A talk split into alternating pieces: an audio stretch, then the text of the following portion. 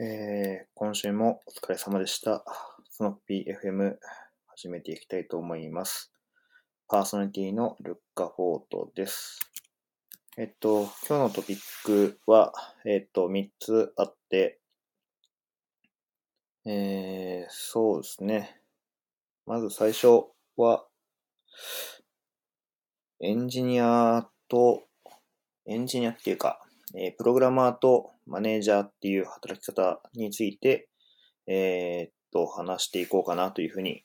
思います。えっと、まあ、これに関しては、ま、いろいろ最近話が出ていて、えーっと、まあ、なんか、エンジニアの職責とマネージャーの職責って全然違うんですけど、まあ、それ、マネージャーにならないと、こう、給与が上がらないというか、えー、エンジニアとして働きたいのに、給与っていうネックがあるせいでマネージャーにならないといけないっていうのが、まあ、一つ問題としてあるよねっていうのが最近、いろんなところで目にするようになっていて、まあ、それを見て、ちょうど、えー、っと、いつだったかな。去年の末ぐらいに、えー、メルペイか、メルペイの、えーエンジニアリングマネージャーをしていた M 日高っていう方が、えーブログを書いているのがすごい、こう、えーと、なんていうんですかね、すごいいいタイミングでブログを書かれていて、まあ、書かれている内容が、えーっと、なんていうか、なんていうんですかね、えー、内容自体は、あれなんですよ。えっ、と、エンジニアリングマネージャーしてきたことの振り返りっていうか、なんでエンジニアリングマネージャーになったのかっていうのとか、えっ、と、マネージャーとして何やってきたかとか、その気づきだったりとかっていうのを書いていて、今後どうしていくかっていう話になっているんですが、えっ、と、その今後どうしていくかっていうところはちょっと面白くって、えっ、と、今まではマネージャーやってたんだけど、えー、あ、この方の経歴で言うと、Android エキスパートっていうスペシャリストからエンジニアリングマネージャーになって、で、えー2019年、今年から、えーエンジニアリングマネージャーを辞めて、またエキスパートの方に戻るっていう、えーことをしていると。で、これが、えっ、と、どうっていうわけではないんですけど、まあ、これで面白いなと思ったのは、えっ、と、マネージャーっていうロールがなくなって、えーマネージャーっていうロールをエキスパートっていうのに変えたとしても、給与は変わってないし、えっ、と、自分のパフォーマンスの最大化するためには、えーマネージャーよりはエキスパートの方が合っているっていう考え方。で、これはすごいいいロールモデルだなと思っていて、えーっと、まあ、最近なんかね、えーっと、Twitter とか見てると、こう、マネージャーしたくないけどさせられてるみたいな話だったりとか、まあ、こういうのは昔からあって、えっと、まあ、これに対する回答って、いまいちピンとくるものはなかったんですけど、この羊の日記 M 日高さんの、えーっと、ブログで書かれている方法、書かれているというか、えーっと、メルカリ、メルペイが取っていった、このロールモデルっていうのは、一つ業界の指標になるんじゃないかなというふうに思ってます。まあ、僕らの会社も実はこれと似たような話をちょうどしていて、あの、マネージャーが偉いわけではないよねっていう話をしていて、ただ、とはいえマネージャーができることってすごく大きくって、で、それはそれで一つの技能だし、ただ、それ、エンジニアリングの先にマネージャーがあるわけではないから、えーっと、それとエンジニアリングとは分けて考えたいよねっていうことを考えて、えーっと、僕らも話し合ってました。で、例えばエンジニアリングの方で最大化できる人をマネージャーに当てても、そのパフォーマンスは出ないっていうのが僕らの考えで、その時にじゃあどうするかっていうのが、今、その正しい評価っていうのは出せないっていうのが僕らの現状なんですよ。で、僕らは、じゃあどうするかって言ったら、まず評価基準をちゃんと決めましょうっていうところからやり直していて、えー、っと、ぶっちゃけ今は評価がないようなものなんですよね。エンジニアもデザイナーも評価する人がいない。評価できる人がいなくって、えー、っと、まあ、ぶっちゃけ社長の、社長に対して直談判して、500万くれ、年収500万くれって言ったら、社長が OK したら年収500万取れちゃうような状況で、まあそういうのは良くないよねっていうことで今、えっ、と、外部の技術コンサルと CTO がいろいろ話し合いながら、えー、評価基準を決めている最中っていう感じです。はい。で、まあ、基本的な考え方はこの、なんていうんですかね、エンジニアリングっていうのとマネージャーっていうのは別軸、二つ軸があって、えー、それぞれ、えっ、と、別々に評価をする。で、マネージャーやってるから偉いとか、エンジニアやってるから偉いっていうのは全然なくて、単純に能力で、えー、判断するようにしていくという感じで僕らは進めてます。なので今後こういう、なんていうんですかね、評価制度が、えっ、と、一般化していくんじゃないかなというふうに考えていて、まあ、たまにこう、うん、いや、あんまり良くない例なのかもしれないですけど、ツイッターとか、ブログとかで、こう、なんていうんですかね、ヒューマンスキルというか、えっ、ー、と、人間性を高めていくと給与が上がるんだみたいな話をされてる方がいて、すごく感銘を受けましたみたいな話を見るんですけど、それって、そもそもなんていうか、今の仕組みに対するハック、しかも悪い方のハックでしかなくって、えっ、ー、と、それは現段階では有効かもしれないけど、別の会社に行った時に有効にはならないだろうし、例えばこの話で言うとメルペイに行った時にそのヒューマンスキルが高ければ、じゃあ評価上がるのかっていうと多分上がらないと思うんですよね。っていうので、すごく、えっ、ー、と、依存性の高い評価方式だと思っていて、えー、そういうのは今後どんどん変わっていくんじゃないかなというふうに思ってるっていうのがあります。で、まあ、うん、そうですね。今後変わっていくと思うし、変えていかないといけないなというふうに僕個人は思ってます。なので、えー、っと、まあ、変えていくぞっていう思いもありつつ、多分変わっていくだろうなっていう気がしていて、えー、まあ、そっちの方が全体としていいんじゃないかと、いいんじゃないかっていうか、えっ、と、最終的に良くなる気がしています。はい。これが一つ目。で、二つ目が、えっ、ー、と、最近ちょっと悩んでるというか、どうしや、どうしていけばいいのかっていうのがわからないんですけど、えっ、ー、と、良いレビューの始め方っていうのがすごい、良いレビューの始め方っていうか、良いレビューって何なんだろうっていうのに、こう、疑問を持つことがあって、まあ、なん、なんでこんなことを思ったかっていうと、あの、まあ、単純に僕が書いたコードに対し、ああ僕が書いたコードじゃないな。僕がレビューしたことに対して、えっと、質問の意図がわからなくって、これ次回からはこうしてほしいですっていうリクエストというか、フィードバックもらったんですけど、僕個人としてはちゃんと伝えていたつもりだったんだけど、きっとこれぐらい伝わるだろうっていう思いが、まあ見事に伝わってなくって、結果として、いや、それはだったら書いてほしかったっていうような、まあ、日常の会話で多分よくある話だと思うんですけど、まあ、そういうのって、まあ、うん、なんて言うんだろう。こう、一周を作るとか、チケット作るとか、プルリク作るとか、えー、ある程度フォーマットできると思っていて、なんていうかこう、定型化することでもっと本当に良いレビューのえー、筋道というか、本質的なところで議論できるんじゃないかなっていうふうに思うことがあって、えー、最近、キータの方に、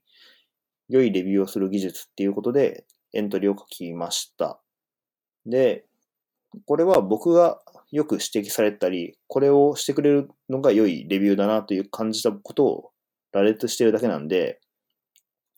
具体的にこの技術的にこうすれば良いレビューになるっていうわけではないんですけど、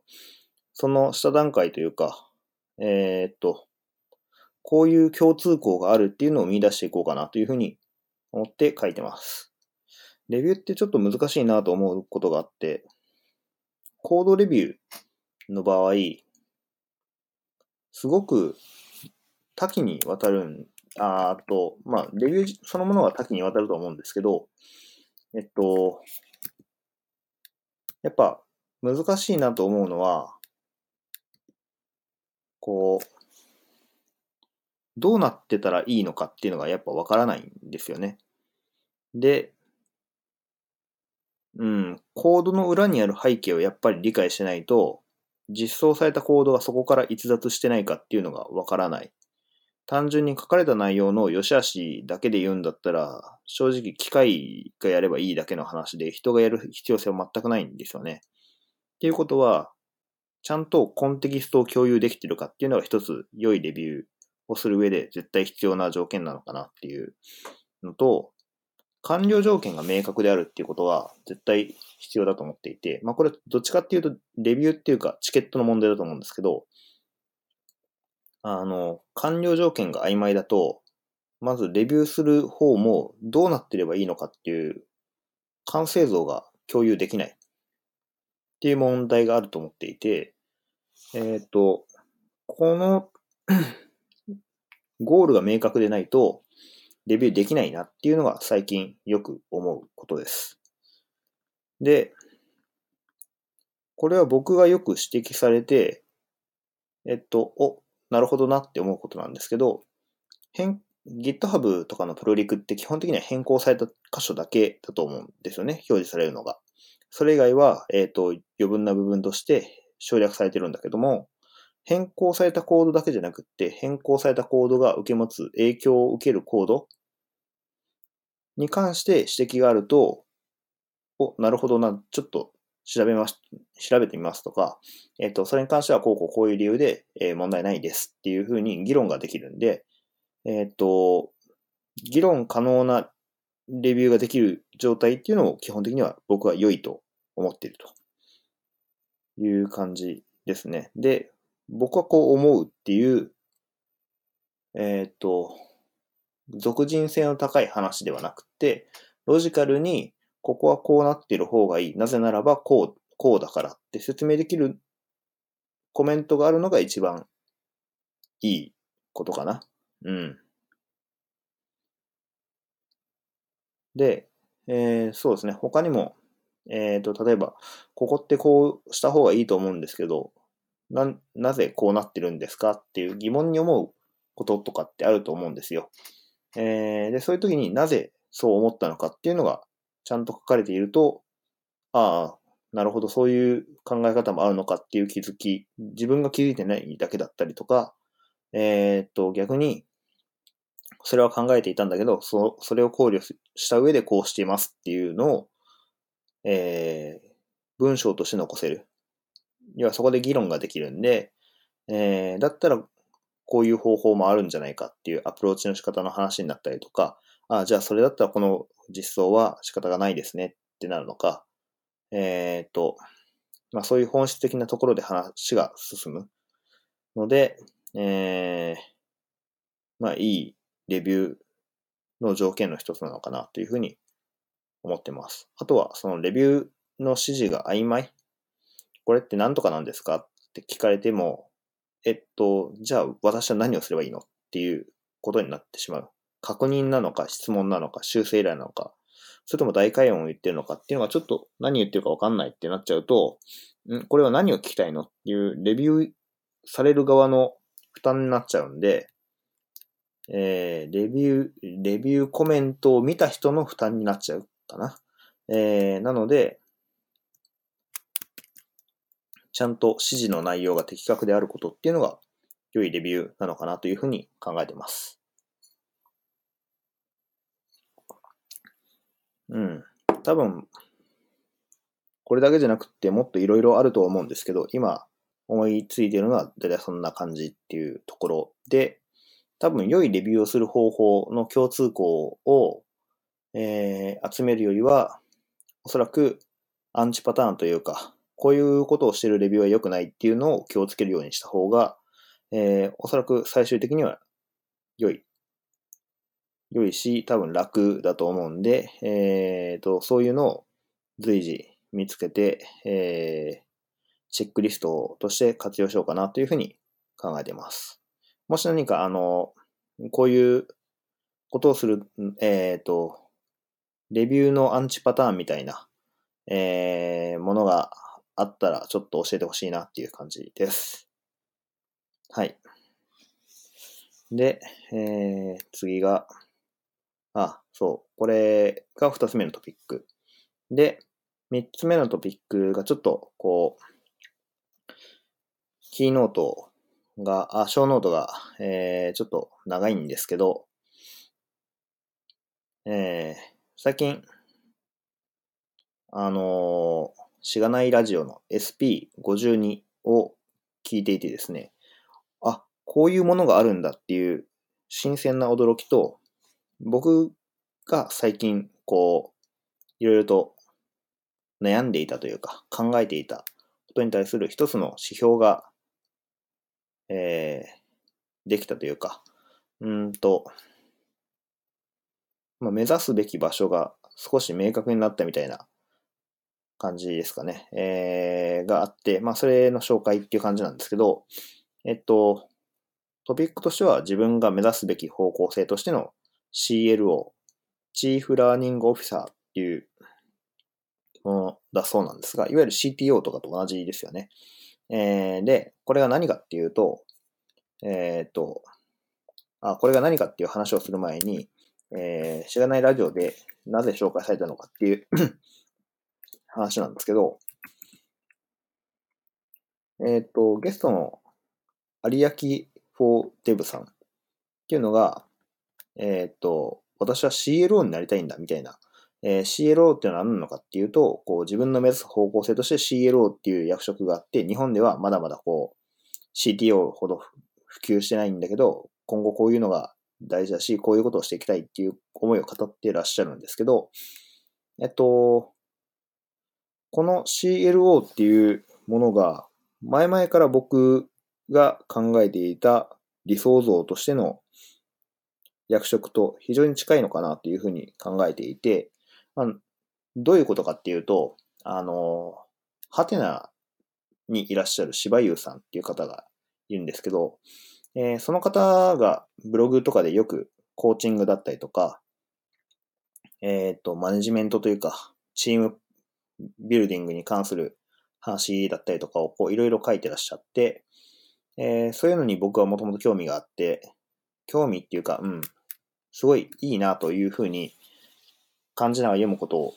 が多くって、よく目を通してるんですけど、あ目を通してるというか、目を通して参考にさせてもらってるんですけど、えっと、その話、そういうのを自分も目指していきたいなというふうに読みながら感じることがあって、で、えー、っと、その話を外部コンサル、あの、外部の技術コンサルの方に話したところ、えっと、それってでも、マネージメントのことだよ、みたいな話になったんですよね。ちょっと、はしょってるんで、ニュアンスはちょっと変わっちゃってるんですけど、えっと、芝優さん的なポジションになりたいという話をしたときに、でも彼がやってるのは実質マネジメントで、まあ、その時僕はマネジメント自分では向いてないっていうふうに思ってるって話をしたんで、えっと、マネジメント向いてないって言ってるけど、でも最終的に目指してるところはマネジメントになっちゃうよっていう話になったんですよ。で、うん、でもマネジメントって言われたら確かにマネジメントなんだけど、でもマネジメントそのものズバリでもないよなっていうふうに、ちょっと疑問に思ってたんですよね。で、なんかマネジメントの持っているごく一部の多分面白い部分というか、えっ、ー、と、人を育てるっていうのに特化した役職っていうのは、まあ、ぶっちゃけ、その概念を知らなかったので、チーフラーニングオフィサーっていう CLO っていう概念を知らなかったんで、えっ、と、なんて言うんだろうな。その時はもやっとしたまま終わったんですけど、それに対してちょっと、うん、そういう役職ってやっぱないのかな、難しいのかなっていうふうに思っていたんですが、実は、えー、存在したっていうのが一つ大きい衝撃だったっていうのと、まあその時に、あ、僕が目指したい立ち位置っていうのは CTO でもテックリードでもなくて CLO なんだなっていうふうに明確に思ったっていうことなんですね。で、CLO って何する人かっていう話なんですけど、えー、グロービス経営大学院っていうところの MBA 用語には、えー、最高人材組織開発責任者っていうふうに書いてあるんですけど、まあ要は、あの、組織が変わるとか、新しいことを、新しい考えとか行動を学習していくことに対して、えー、最高責任者となって、まあ、先導したりとか導入していくっていうことなんですが、えー、っと、何かっていうと、結局これって学習する組織を作っていくっていう、チームビルディングの部分に特化した、えー、っと、オフィサーというか責任者なのかなというふうに思っていて、その、えー、っと、一つの役目として、個人を成長させるだったりとか、そういう仕組みを導入するだとか、新しい、えー、学習を組織に、えー、っと、組織を成長させるために新しい学習を導入するだったりとかっていう感じで、えー、っと、そういう責任者が置かれているということっぽいんですよね。えー、っと、で、まあこれ、ぶっちゃけ今僕ら株式会社止まればっていうのは、えっ、と、エンジニアが CT を含めても2人しかいない。で、デザイナーは1人だから、ぶっちゃけチーフラーニングオフィサーとかって言っても、いや、そもそもお前自身が下じゃねえかっていう、その人材、組織、どっちにもコミットできてないっていう状況なんですよね。なので、まあぶっちゃけ机上の空論なんだけども、ただ僕の求める方向性としては CLO をやっていきたいと。例えば、えー、今後3年以内にエンジニアが100名増えたという時に、僕がどういうポジションに立っていたいかっていうと、多分 CLO なんですよ。うん。で、組織のために、組織のためっていうか、えー、学習する組織として会社を一つのチームにしていきたいし、そのために新しいものが必要なんだったら新しいものを導入するし、えー、昔からある、えー、仕組みがちゃんとできてないんだったらそういう仕組みを整えてあげたりとか、えー、そういう学習していく。学習って言うとなんかあれだけど、うん、独立するための自力を蓄えさせるっていう感じかな。チーム、チームとしてもそうだし、個人としても、えー、独立できるように方向を、えー、育てていくというか、えー、そういう育成そのものに興味があるっていう感じですね。うん。で、これがもうすごい僕の目指すべき方向性とすごい今はバッチしていて、ちょっと1年後、2年後どうなってるかわかんないですけど、ひとまず5年先の自分っていうのを考えたときに CLO になりたいっていうふうに思えました。今まではね、なんか5年後とか言われてもなんかどういう、別に CTO になれるほど、こう、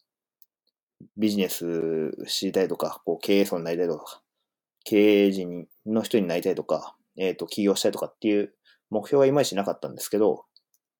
なんか CLO っていうのが僕の中で目標として、スポッとこう、いい感じに埋まってくれて、よし、じゃあこれを目指していくぞっていう気持ちに今なっているっていう感じですね。具体的にどういうことが必要なのかとか全然分かってないんですけど、えー、っと、まあちょっとそれはおいおい調べて、OK、OKR とか設定してやっていけたらなっていうふうに考えてます。はい。で、まあなん、えー、っと、まあそういうことを考えていたっていうのと、まあ、あの、先ほど言った柴優さんのブログの中で、えー、っと、これめっちゃいいなって思ったものがあって、えっ、と、エンジニアと101をするときの事前面談シートテンプレートっていうのがあって、えー、それを読んで、まあ今僕実際外部の技術コンサルの方と今日も、えー、今日っていうか昨日か、日付的には昨日なんですけど、えっ、と、101をやってきたんですが、えー、その時に、えっ、と、前回の101の時にこうやっていきましょうって言った内容がこうで、現状がこうなっていて、で、今回困ってることはこうで、で、相談したいことは、あの、困ってることはこうで、気づいたことはこうで、みたいなテンプレートを、えっ、ー、と、使わせてもらってるんですよね。で、やっぱりそういうことにもともと興味があるというか、僕が人生の命題として挙げているのが、コミットできるのってそんなに大きくないなと思ってて、僕はそんなに優秀な人間ではないんで、コミットできるとしたら、教育か環境。で、事業としては環境の方にコミットしてるんですけど、えっと、その事業のコミットも大事だと思うし、えー、今マネジメントに少し、えー、権限を移譲してもらって携わってるんだけど、えー、っと、やっぱり自分でマネジメント面白いとあんまり思ってないっていうのと、うん、必要だとは思うんだけど、マネジメントを楽しいとは思ってないし、適性があると思ってないんで、できればやりたくないんですよ。うん。得意な人がやるべきかなっていう気がしていて、そういう意味で言うと、僕は CLO の方がやっていきたい。うん。で、その柴優さんの書いたテンプレートみたいな、そういう仕組みだったりとか、えー、気持ちよくチーム、チームのメンバーが、えー、生産性を最大、最大限引き出せるような、そういう手伝いをしていきたいなっていうふうに考えてますよっていう報告ですね。結構個人的には大きい、えー、っと、なんていうか、発火剤というか、イベントっていうか、イベントが発火したなっていう感じで、えー、っと、ちょっと、小ノートに追加したんですけど、多分これ聞いてる方には全くピンとこないと思うんですよね。うん。まあ、それはそれで別に構わないと僕は思ってるんだけど、ちょっとこう決意表明として俺は CLO を目指していくぞっていうことをやっていきたいなと考えてます。皆さんがどういう方向性をあの、エンジニアとしてどういう方向性を目指しているかっていうのはわからないんですけど、僕は CLO っていうのにすごく魅力を感じていて、そのために必要な技能をこれからちょっと学習していこうかなというふうに感じ、考えてます。なんか最近 TV さんとかも若干 CLO なのかなという CLO 寄りなことをやられてる、学習されてるのかなっていうふうに思っていて、うん。まあ、CLO って何なんだ？どこまでが CLO で、C、えっ、ー、と、どこまでが CLO じゃないのかっていうのもちょっとよくわかってないんですけど、まあ、なんかやっぱ人をハッピーにさせるのに携われるっていうのはやっぱ僕的には魅力かなっていうふうに考えてます。はい。えー、ちょっと短いんですけど、今1時半で、ぶっちゃけ、あの、眠い、眠いというか、眠くはないけど、早く寝ないと明日起きれないので、えー、まあ、この辺りで締めたいかなと思います。そうね、ちょっと、あれなんですよね。えー、最近アウトプットの量が、こう、ブログとかでも減っていて、そこに危機感を抱いていて、まあその話を技術コンサルの方と話をしたら、いや、まあ、も、なんていうか、こう、もっとざっくり、や、気軽にやっていきましょうみたいな話になって、あのー、今月はインプット頑張る。今月はあアウトプット頑張るみたいな。あ今月はインプット頑張って、来月アウトプット頑張るとか、もしくは今月の前半はインプットを頑張るけど、えー、後半はアウトアウトプットしかしないとか、えー、そういうふうに、もうちょっとざっくり、えー、頑張る流動を切ってもいいんじゃないかっていう話をされて、えー、それに影響されたんで、ちょっと今日はインプットの量を減らしてアウトプットを増やそうと、えー、いうことで、アウトプットの一つであるポッドキャストを久しぶりに撮っているっていう状態です。はい。というわけで、皆さん、えっ、ー、と、バレンタインもらえたか、もらえなかったか、もしくはあげたのか、あげてないのかどうかわかんないですけど、えー、まあね、感謝の気持ちを伝えるっていう意味ではバレンタインってすごくわかりやすいイベントだと思うんで、まあ、それを利用して、えー、もらった人はホワイト、ホワイトでだっけ？に、あの、いつもありがとうとかってこう、一言添えて返してあげるといいんじゃないかなと思います。はい。それでは今週もお疲れ様でした。